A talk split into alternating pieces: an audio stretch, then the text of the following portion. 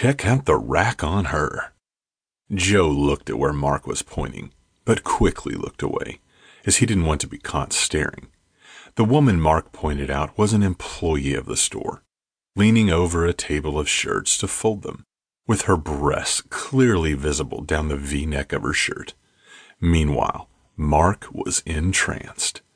Joe saw how he'd unconsciously tightened his muscular shoulders and puffed out his own chest while staring at the woman. Mark made him so uncomfortable. He'd inevitably find the woman with the biggest breast wherever they were movies, restaurant, clothing store and make sure Joe was aware of it.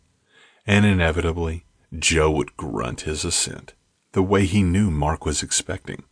Then sometimes if the weather was right and the stars were aligned, Mark would swagger up and introduce himself to the woman while Joe watched.